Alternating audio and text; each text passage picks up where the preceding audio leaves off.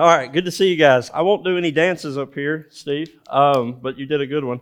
And uh, I want to say uh, thank you for being here today. My name's Kyle. I serve as lead pastor here, and uh, it's an honor to be able to present the word now to you. Uh, so if you're visiting with us, uh, what we've been doing is we've been going through a series called The Big Picture. Now, within this series, what we've been trying to do is observe just the big picture of the Bible. What is taking place in Scripture? What's happening from beginning to end? What's happening from the beginning of time to the end of time, right? What is God doing? And so what we've been saying is that God's story that He is writing currently, that He's telling in Scripture and that we see throughout Scripture, that we see playing out even in our world today, is the story of redemption. It's the story of God's people enjoying God's presence within God's place for God's purposes. So Uh, and this is what we've been tracking from Genesis one to now, where we're going to kind of just look at quick, I hope, overviews of Joshua, Judges, and Ruth to see what was taking place within God's people during those times and on the outside of what's happening there uh, among God's people. And then how was it that God was operating during those moments of, of seeming just massive chaos and distress? You'll see more of that kind of come into view as we look at it. But all of that really is to ask and answer this question, is God good? Is God good? And, and so you and I as Christians, we tend to lean towards the idea that yes, God is good. We may even say it emphatically, God is a good God. And we declare it um, righteously, right? We declare it with, with great hope. But when we look into the world around us and kind of begin to observe things, we kind of begin to wonder, well, wait a minute, is God good? And as we look into Scriptures, we might ask the question, is God good? Is what's happening there good? Is this from God's hand? Is it good? And so uh, I want to, from Joshua, Judges, and Ruth, answer that question this way. I do think God is good, as you might imagine. I'll go ahead and put that out in case you were wondering. I do believe God is good, and I want to answer that question. Uh, but here's kind of the big idea that I want to present to you this morning is that God's goodness goes beyond temporal blessings into eternal redemption. So God's goodness goes beyond temporal blessings. It goes beyond the temporal circumstances, the things that we see on the surface. It goes beyond that. In fact, it's far above that. And God is always dealing in His goodness and His kindness and His faithfulness to covenant, right? To be a covenant God with His people. He's always dealing with eternity in view. And so for us to ask and answer the question, is God good? We have to look and see, is God good eternally? And the answer is yes. But let me pray for us before I get into those books today and we, we look at the kind of overview of those things. Heavenly Father, we love you and we thank you for your word. We thank you, Lord, for these books. We ask now that you be with us as we just kind of fly by them, Lord. Uh, would you help us to comprehend some things about your character, some things about our own character, and Lord, how those things relate to one another, how it is that you are saving people, how it is that you are redeeming your people. And so, Father, help us to look to you uh, as the only source of goodness in this life. And it's in Christ Jesus' name I pray these things. Amen. Amen. So again, I'm just asking the question, have you ever questioned God's goodness? Maybe you've done it in tragedy. Maybe something directly affected your own family. Maybe it directly affected your life, some tragic event, and you were forced to ask the question, well, wait a minute, is God good in this moment? Because this seems really bad. Maybe you just look out into the world and you see turmoil, right? Across the landscape of the world, you can turn on the news, any channel, and at any time, and you will see turmoil taking place across the world.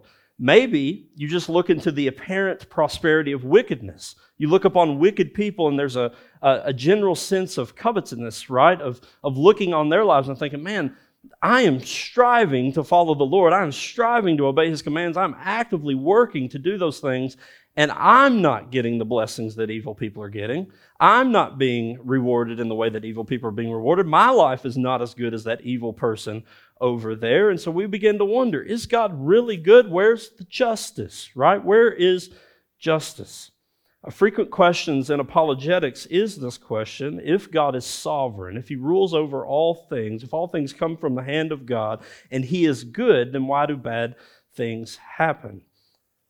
Now, the, the base of our questions derive from a limited view of life. It's a it's a narrow lens view of life. We are zoomed in to just the, the, the little speck within the, the beautiful picture of a, just imagine a stained glass window, right? I think it was Augustine who used this illustration. We look at a stained glass window, and if you look at a stained glass window and it's up here in your face, all you see are just particles and pieces that are different colors, just different color glass, right? But if you back away far enough from the stained glass window, what comes into view? The picture, right? You begin to see what it is that's taking place up close. It looks broken. It looks like it doesn't work together. It looks like it doesn't go together. It's not cohesive in any way. But as you back away and observe it, you begin to see the beautiful picture of what's been done. The same is true of life. We look at life as though it's a stained glass window sometimes, and we will see right here, and it looks broken. It looks busted. It looks like it doesn't go together. It looks like it's chaotic, and there's no point to it. God is looking at our lives. He's looking at history. He's looking at eternity as the, as the guy who stands thirty thousand foot above that thing, right? And he sees it perfectly. He sees it for all that it is. So we're looking through a narrow lens, but what we need to understand is God good? We need a wide-angle lens. We need a wide-angle view of life. We need to understand what it is that he's doing. And if we use this wide-angle lens, we begin to see the eternal, redemptive purposes above the temporal ups and downs, and then God's goodness comes into clear focus. We see his hand at work. Amen? Many of you can look into your life and say, man, I've seen moments of chaos. I've seen moments of temporal blessing, temporal downs, right? Just awful moments, but really high moments also. But if you examine your life from a thirty thousand foot view, what you begin to see is how God's been using every single one of those moments to make you into the man or the woman that you are, right? That God's working those things out for your good, right? And it's in great persecution Within great persecution, not only within the church, but within Paul himself, that Paul writes the letter to the Romans in eight, uh, uh, chapter eight, verse twenty-eight, where he says, all things work together for the good of those who love God and are called according to his purposes. So God is working all things together for the good of his purposes. He's working all things together for the good of his people, those who love him and are called according to those purposes. Amen? We can trust this. Well, Joshua, Judges, and Ruth help us see this clearly. They help us see how God's concern for eternal goodness or redemption trumps his concern for temporal blessings. All right, so I just want to evaluate kind of God's goodness in a, in a very general sense in the book of Joshua. So Joshua is a book of battles. It's a book of land. It's a. It's not just any land, though. It's the promised land. It's Canaan, right? God has promised Canaan to the Israelites. Joshua has now taken Moses' place. Moses has passed away. He's gone. Joshua is the new leader. He's God's man. He's been called by God to lead the nation of Israel into the promised land. Now, at first, Israel is obedient to God. They spy out the land. They send a couple of guys in to spy out the land. Uh, there's a, a lady there named Rahab. She's a prostitute, but she takes them in. Uh, she gives them shelter. She hides them from the Canaanites who want to destroy them. And they promise in return to protect her and her family when they come in and destroy the city. You'll see that take place uh, kind of here in a moment. But that's a, an example of God saving people outside of the Israelites, right? God's goodness flowing into the nations through the Israelites. So, Uh, so Joshua leads them into the land of Canaan, and when they arrive, they circumcise all of those who had not yet been circumcised. So all the children who had been born along this journey who had not been yet been circumcised received circumcision. This is a way of remembering the covenant that God had made with them, right? They're declaring back to God this covenant that he made with Abraham and Isaac and Jacob and is now alive within them, that he has been good to them. He's brought them into the land flowing with milk and honey. As they're there, they celebrate the Passover also. They are remembering God. They're looking back and saying, God has been so good to us. In chapter five, the commander of the Lord's army appears to Joshua, and Joshua notices him, and he says, are you for us, or are you for our adversaries? And the angel of the Lord's army, he says, no, but I am the commander for the army of the Lord. Now I have come. And Joshua falls down, and he worships him. Now, the whole point of that was a test. It was a test for Joshua. It was a test for Israel. It wasn't, is this man for us? It was God testing the man, saying, is he for us? Or is he going to become our adversary? Is Israel for us? Are they going to become our adversary? Are they um, in allegiance with God? Chapter six, Israel takes Jericho. God's favor is on them. But in the midst of that taking of Jericho, they disobeyed God there by taking for themselves some of the things that had been set aside or devoted to idol worship. They begin to hoard those things for themselves and take those things. They hide them. So in chapter seven and eight, their next battle at, the, at, at a place called Ai, they lose this battle for their unfaithfulness. God punishes them. He judges them for their unfaithfulness. Joshua is then confronted by God, who then Joshua goes and confronts the man who was responsible for taking the items. This man admits to his sin. He admits to uh, going against what God had commanded, and he is sentenced to death by stoning. Israel repents. God relents of his anger. They go back into Ai, and Ai is defeated. Chapter nine, they go into a place, the Gibeonites come out and meet them. The Gibeonites kind of hide themselves. They tell a lie. They tell them that they're, they're a people on a long journey and that they should have favor, you know, they should have pity on them, essentially take them in. And so Joshua and the Israelites take them in. Well, then they come to find out they're actually the people of Gibeon. They're the Gibeonites. And they w- were afraid of Joshua. They were afraid of God. So they give themselves to the Lord without a fight. They become a part of the Israelite people. So again, you see God's goodness on display in his eternal redemption. He is working even in these um, pagan nations. These, these pagan people are coming to God. Chapter ten and eleven, there's a group of Canaanite kings who align together to take out the Israelites. I said, let's all come together. Let's work together. They're becoming large and mighty. They're going to defeat us. And guess what? Israelite run, the Israelite army runs over them easily. They're defeated easily.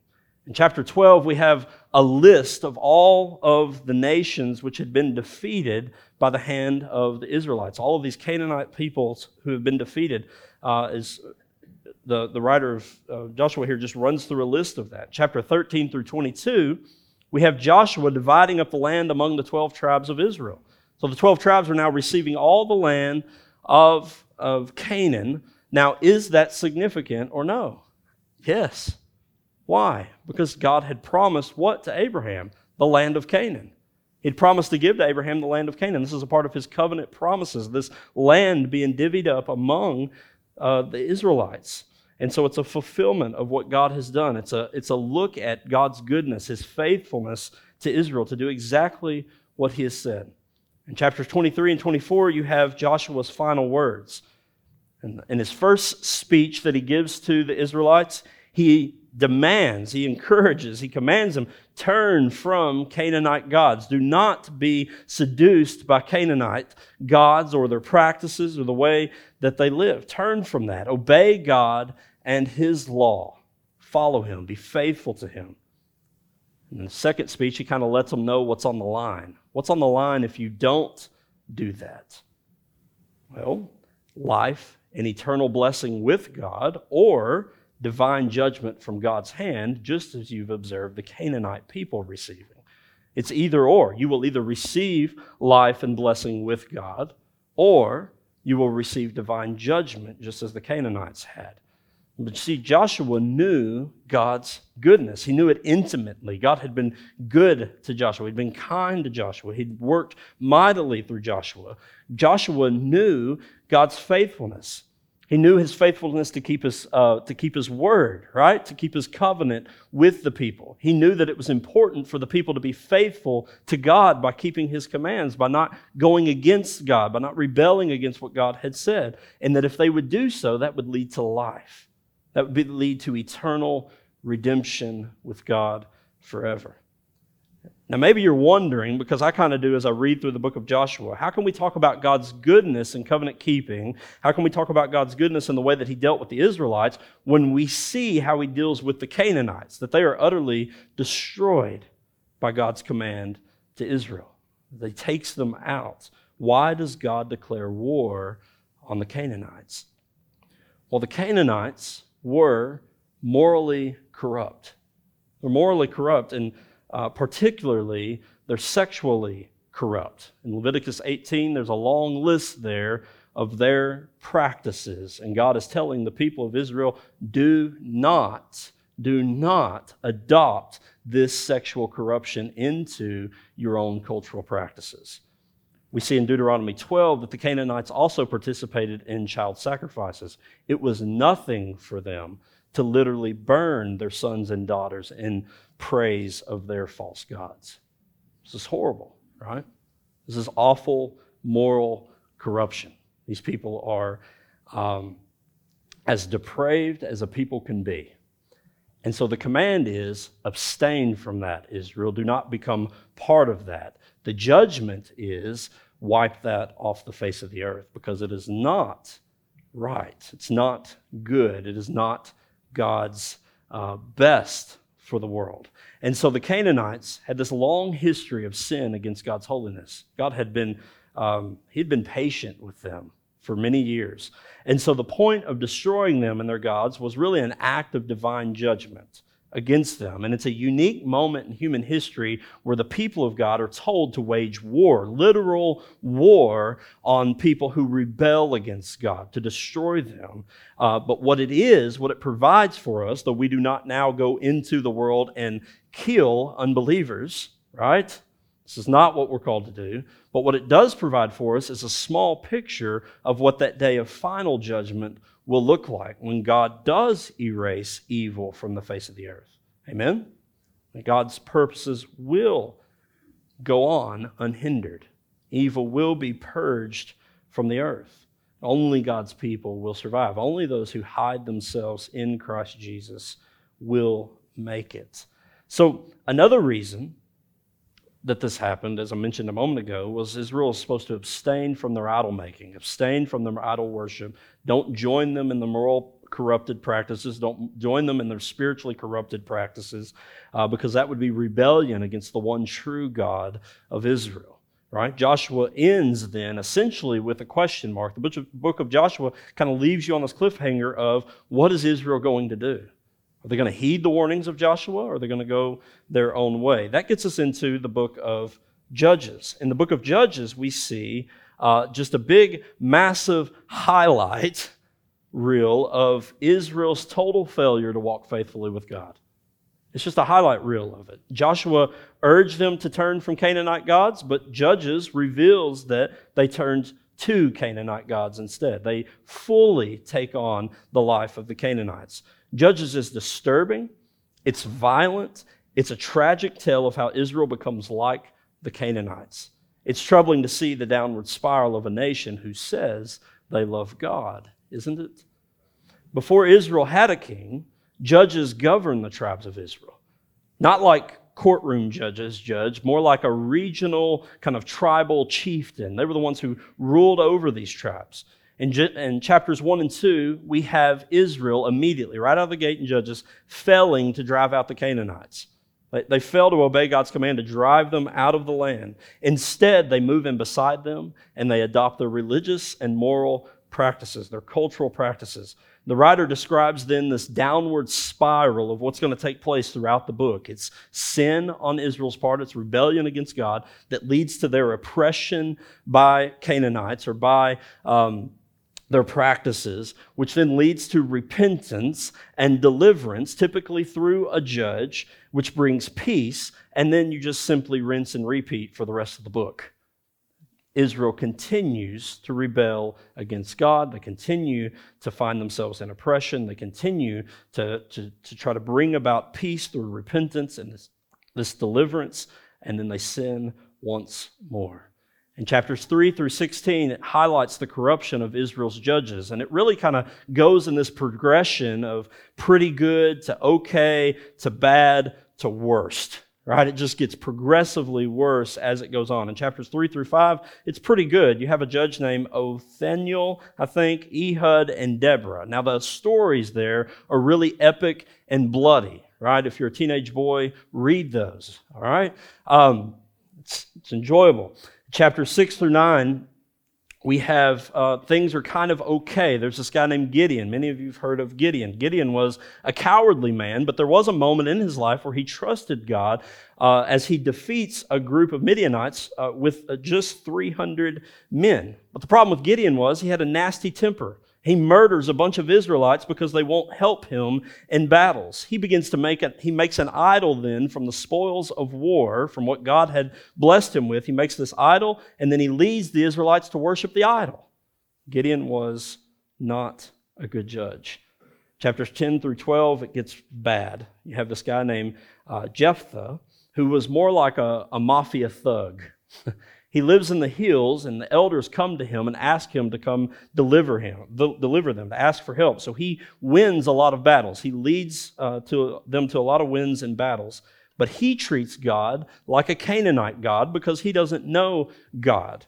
He treats him like a Canaanite god. We know this because he sacrifices his own daughter in worship to God, or so he says. It shows how far Israel has fallen. By the end of chapter twelve, you're like, my goodness, what has happened to Israel? This does not look like the Israel I saw in Exodus. They no longer know the character of their own God, which leads them into false worship and deep depravity. In chapters thirteen through sixteen, we have the story of Samson, which is by far the worst of the judges.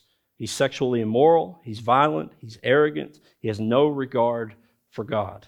He deals defeat to the Philistines at one point, but it cost him his life. So how is God good throughout the age of the judges? I want you to remember what I said at the beginning. God's goodness goes beyond temporal blessings into eternal redemption. In Judges, what we have over and again is God using His Spirit to empower these judges who are corrupt to do His work, but that doesn't equal His approval or His endorsement of their human choices. God is committed. What we see in Judges is that God is absolutely committed to saving His people, even when they're rebelling against Him. But all He has to, to work with are corrupt judges, and so work with them He does. In chapters seventeen through twenty-one, or first of all, that kind of whole section of three through sixteen shows us how corrupt Israel has gotten, and you can't tell them apart from the Canaanites, especially for the leaders, right? That's just kind of the picture of the leaders. But in seventeen through twenty-one, what we get is the corruption of Israel as a whole. You begin to see how awful the people have become. In chapters seventeen through twenty-one, we have this repeated phrase of, in those days Israel had no king. Now in chapter seventeen and in chapter twenty-one, which are the bookends of this section, it says this phrase, in those days Israel had no king, and everyone did what was right in their own eyes. Boy, if that is not a picture of the problem of humanity, then I don't know what is. In those days, Israel had no king, and everyone did what was right in their own eyes. This is our problem today, is it not? We have no allegiance to a king. We align ourselves with lots of little kings, but we have no allegiance to the king, or we don't see it in our world, I should say. And so our world does what is right in its own eyes. Amen? Pursues the desires of its own heart. Now, Israel begins to devour one another. They just begin to take each other out. They turn on one another. There's sexual abuse. There's violence. It all leads to Israel's first civil war. And that's the point. That's the point of Judges. Israel's self-destruction is a result of their own turning away from God, and now they need to be delivered again. They need a king. But Israel has no king to do this, at least not yet. You see, Judges has great value as a tragedy. You learned about tragedies probably in, in literature, right, in school. Tragedy, uh, in, in Judges as a tragedy has great value because it's a brilliant picture of the fallen human condition.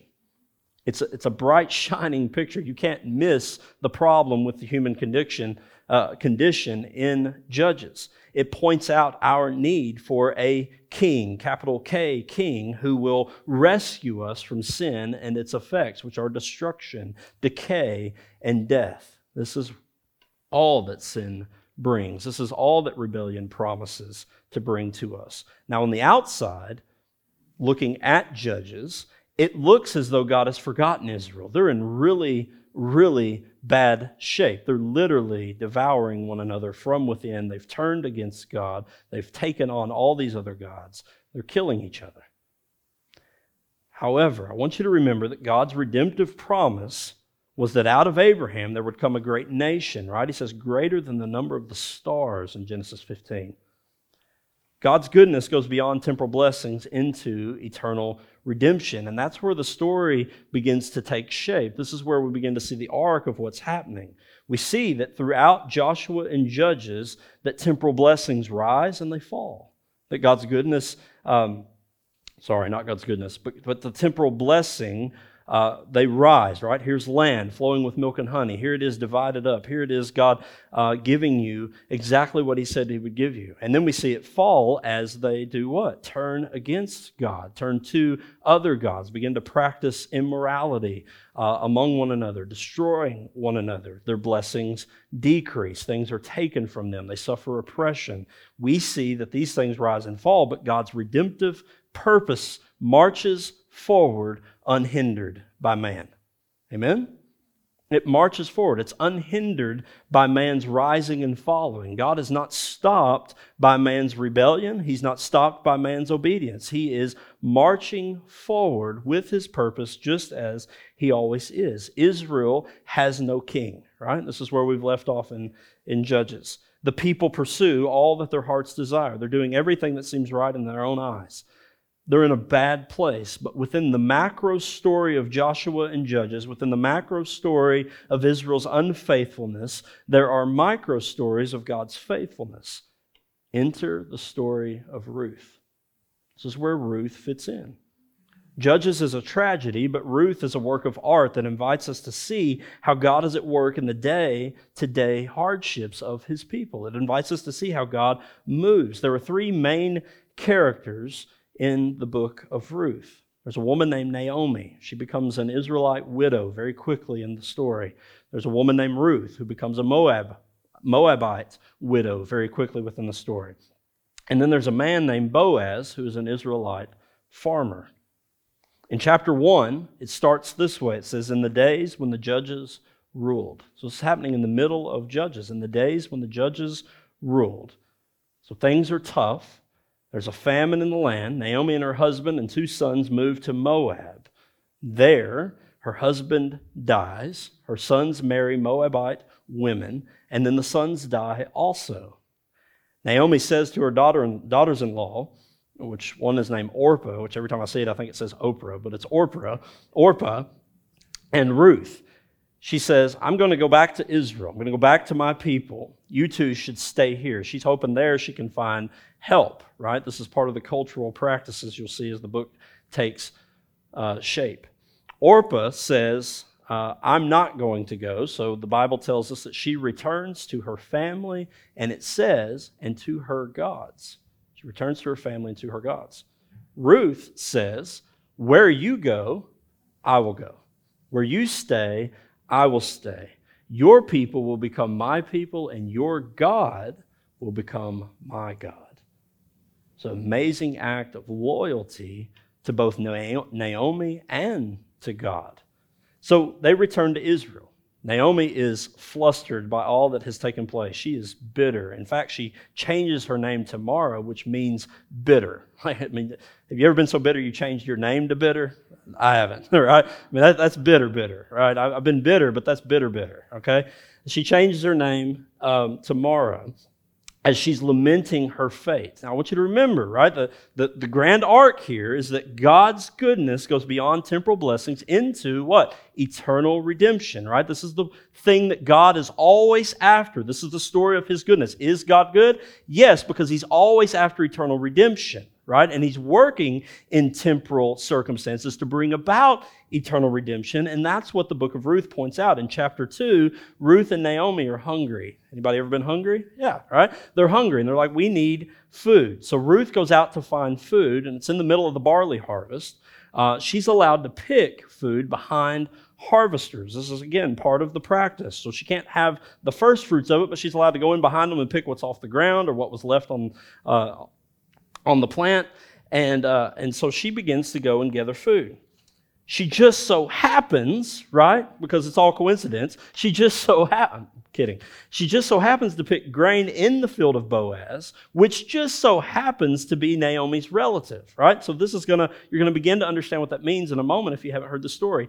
Boaz, this man named Boaz, who's an Israelite farmer, is described as a man of noble character, much like what we saw with Ruth. He's very loyal. He's a man of noble character. He, he is, as you'll see, following God. He notices Ruth, and he shows her a lot of generosity, which was just a way of obeying God's commands. Now, I'm not saying he wasn't attracted to her. That's possible. But he's doing this as a way to obey God's commands. He's showing generosity to the immigrant and to the poor as he was commanded to do.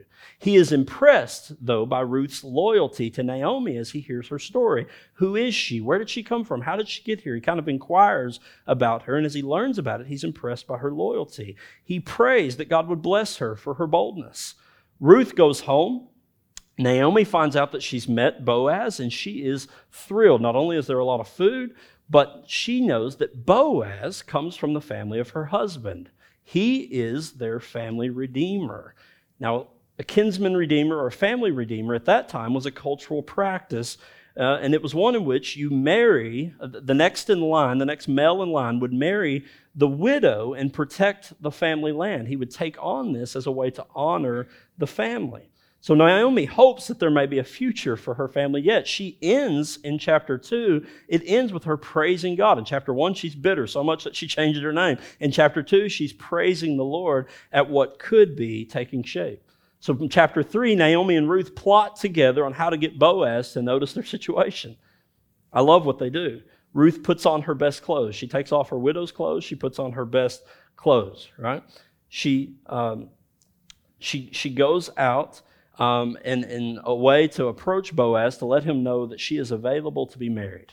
Right? She's not a mourning widow. She's available to be married. She finds Boaz asleep. He awakes. He sees her. He's a bit startled by it, but he, he sees her there. She asks him if he will marry her and redeem Naomi's family. Now, men, it's not going to happen that way if you're single, right? This is not the way that it happens anymore. Uh, you need to be a man and ask Uh, that woman, right? But the way this was to take place was because of the whole family redeemer thing. It was on them to make this known. It was, it was their role. So he again praises Ruth for her loyalty. Boaz asks her to wait until it can be confirmed before the town elders of the next day. So it's like, I need to bring this before the town elders. We need to make sure there's not another relative. Well, there was another relative. So that relative comes forward. And once he learns that he will have to marry a Moabite woman, he declines. He does, he's not interested in that. But Boaz knows her character. Boaz has come to know this woman. He, he knows that she's loyal, that she has strong character. And so Boaz is able to, um, to marry her. All right? He marries her. The, the land is redeemed. The family is redeemed. Right? Everyone is now taken care of. And uh, the story concludes really with kind of re- revert, uh, a reversal of all the tragedies that took place in chapter one. Ruth is married. She gives birth to a son, which provides Naomi with a family again, right? Everything that had made uh, Naomi bitter in the beginning has been reversed. God has provided. Now, God is mentioned very little in this story. It's not that they don't talk about God. You just don't see God's hand like explicitly moving parts or doing things like we've seen throughout the Bible thus far, where he's parting waters and appearing in clouds uh, and, and with fire from heaven, right? We, we're not seeing God in that way. It's much more uh, mundane or behind the scenes, you might say. So the story concludes with this reversal. God's mentioned very little. It appears uh, that he's working behind the scenes, but make no mistake, it is God who restores Naomi and her family. And he does it through Ruth and Boaz's loyalty. But the real kicker, the, the real special part of this story is this. Ruth's son, Obed, is the grandfather to King David. Ruth's son, Obed, is the grandfather to King David. Now, remember back all the way when we began the series, right? Because that's how this works. In Genesis chapter three, we had the promise from God to the serpent through the woman to what? To crush the head of the serpent through her offspring, right? That God was going to take care of the serpent through the offspring.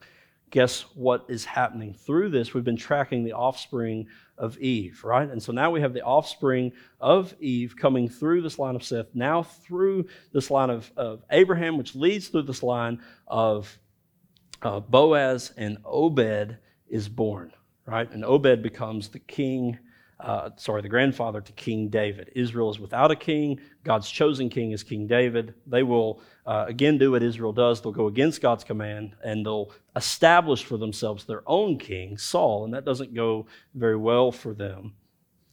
But King David takes rule.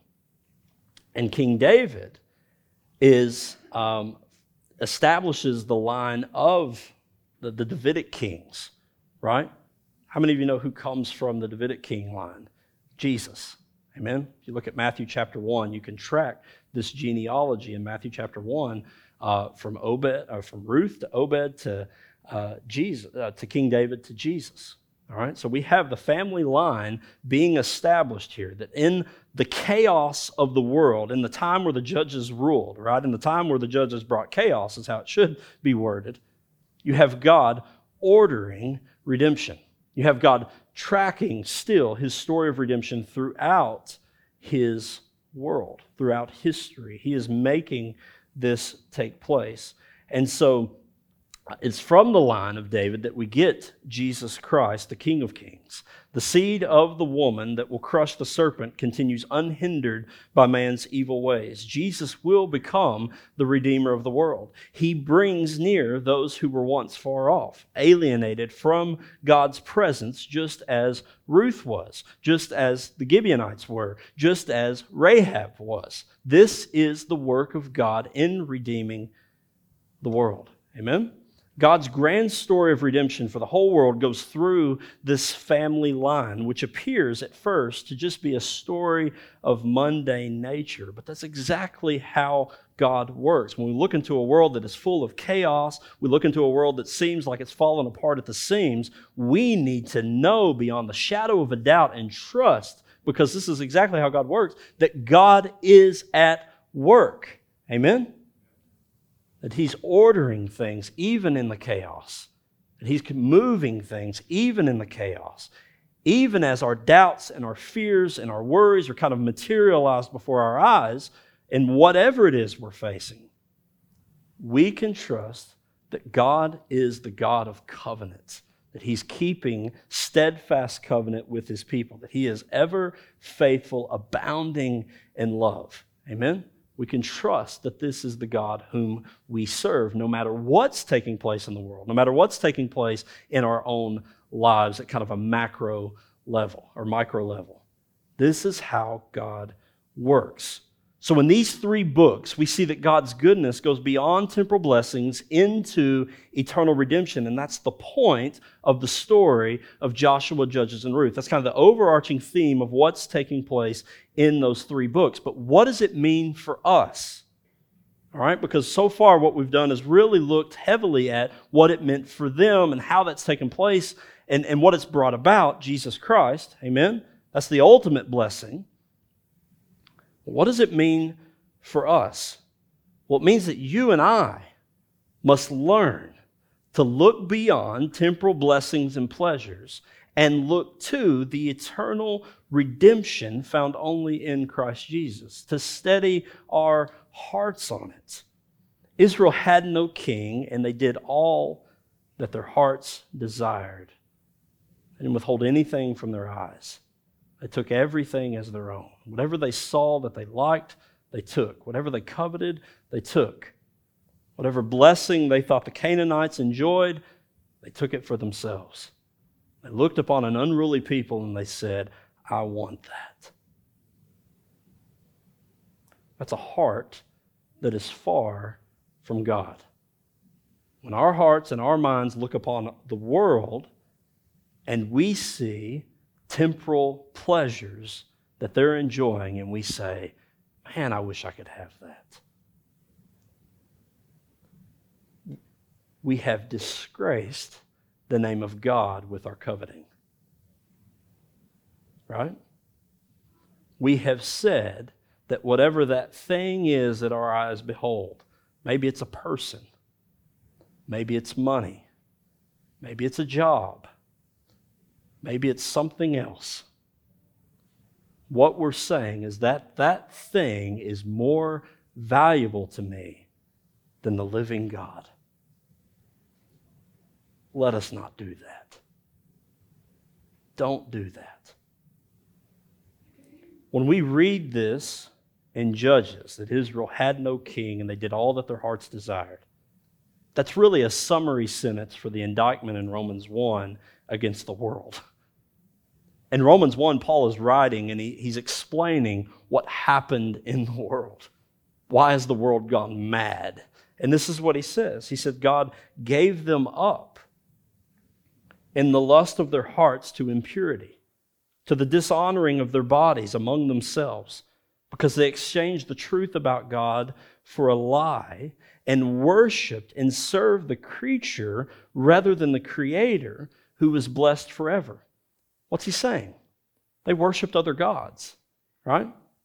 They worshiped the creature. They made for themselves idols. They took idols. They gave themselves up to the depravity of their own hearts. Whatever their eyes desired, they took of. Immediately following that, the people descend into major sexual immorality, which always follows a people who have turned away from God. Right? And so what happens is Paul is writing, he's saying, don't do this. Don't worship creature rather than the Creator. Now the warning is this: when we look out onto people who are worshiping creature rather than the Creator, we have the potential to envy them, to covet what seems like blessedness, what seems like pleasure.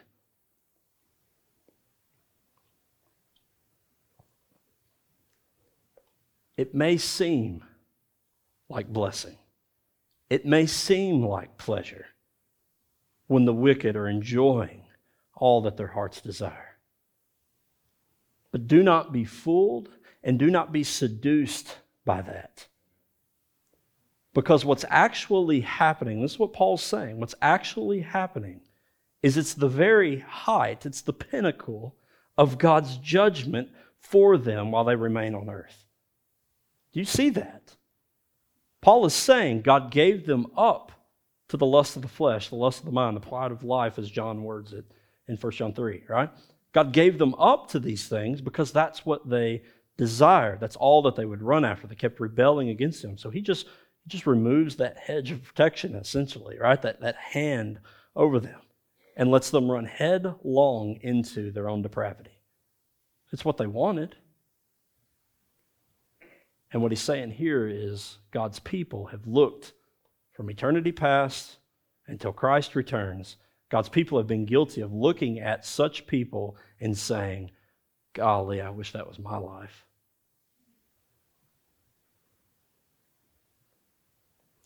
And we ought to lament, not covet their depravity. It's worthy of lament. It's worthy of many tears. It's worthy of action, friends. When I say it's worthy of action, I have a specific action in mind. It's worthy of sharing the saving knowledge of Jesus Christ with them. Amen? We lament the fruit of their wickedness. We do not cover the, covet the fruit of their wickedness. They are hopeless without the saving knowledge of Jesus Christ. You are not hopeless. You should not covet their depravity. You have the blessing of promise that's yours. You have the hope of heaven. You have the hope of eternal life, which is yours in Christ Jesus your Lord. There is no reason for you to ever look upon the world and say, I want that. Ever. To do so is an act of rebellion. It's an act of treason against God, and it's worthy of the highest punishment. God have mercy. God save us. Amen. Israel was guilty of such foolishness.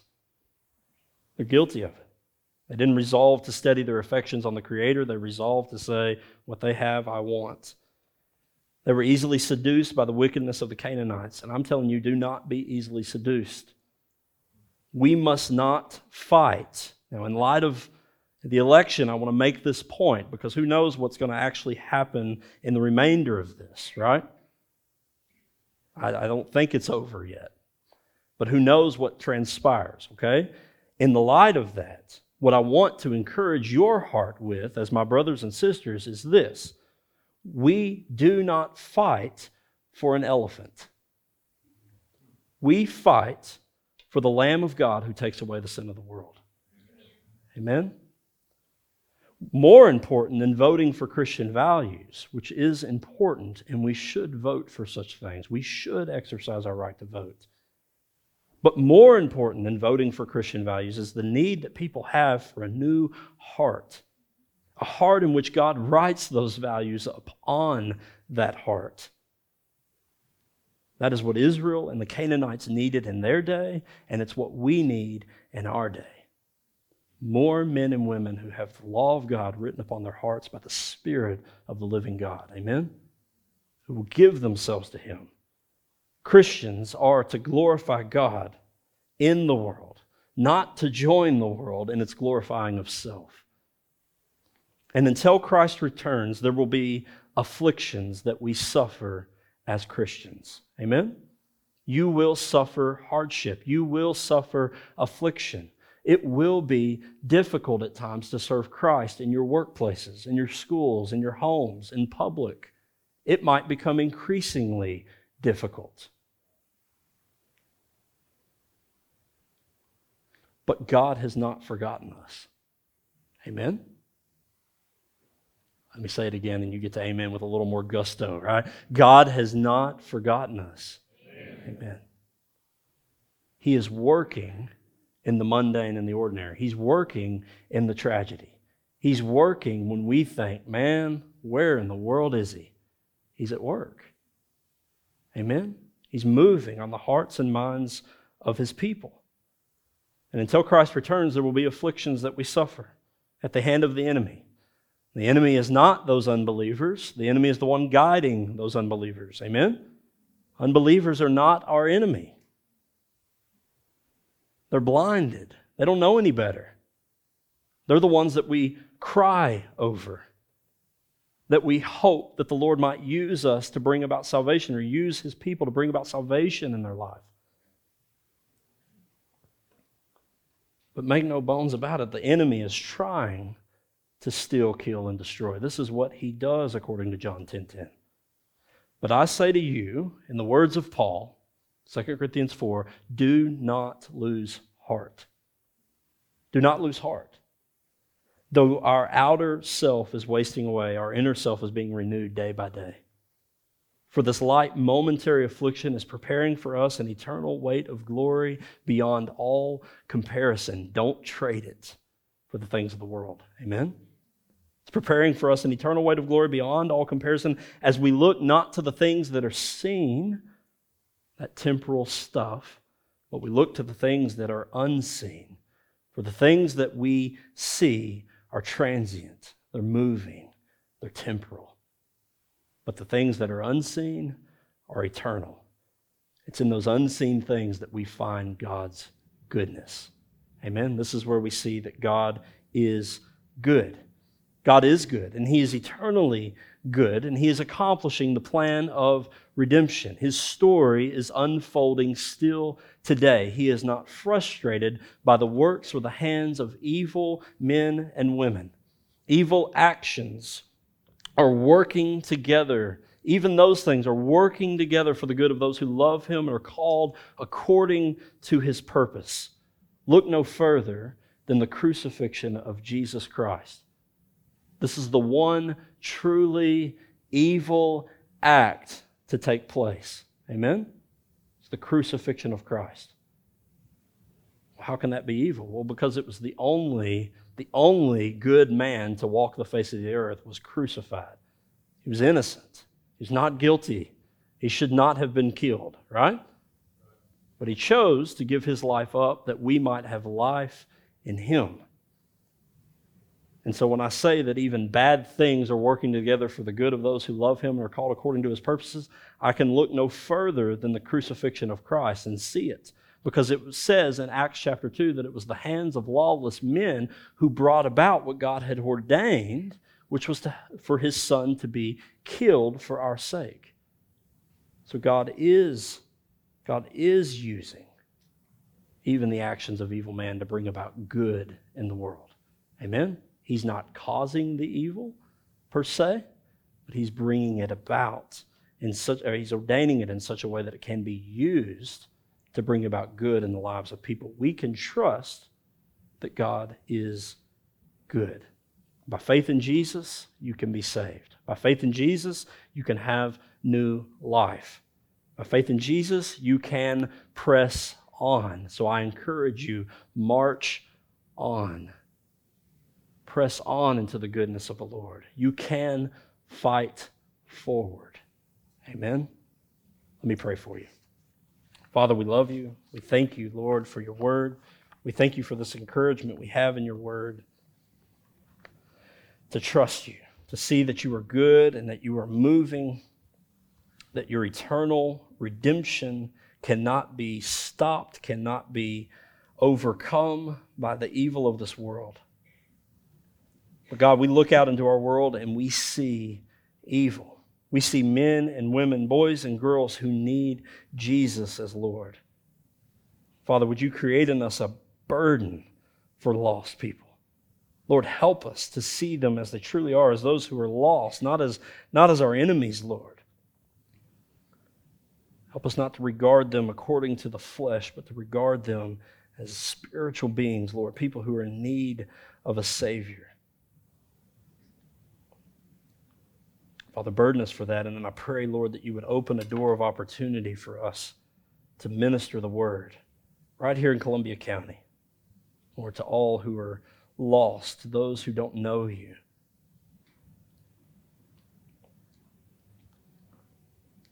Father, I pray as we've seen this truth of just your goodness at work in our lives, Lord, would you help us to trust that?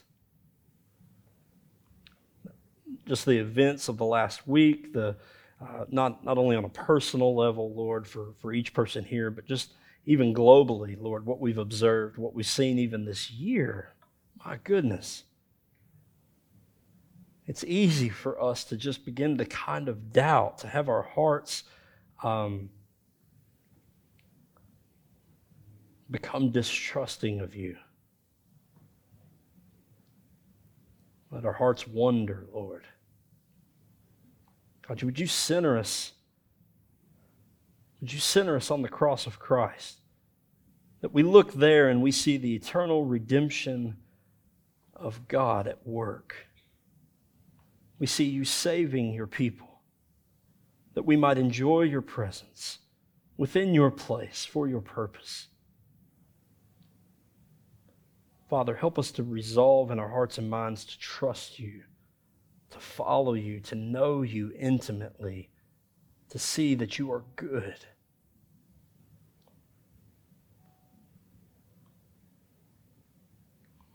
Heavenly Father, we love you. We praise you for your work in our lives. God, forgive us when we doubt. Forgive us when we fear and when we worry. Help us, Lord, to, to take all of those cares, all of those things, straight to you in prayer. We might have our burdens relieved. We love you. We thank you for caring for us on an intimate micro level, for being so woven into our lives. We love you. It's in Christ's name I pray.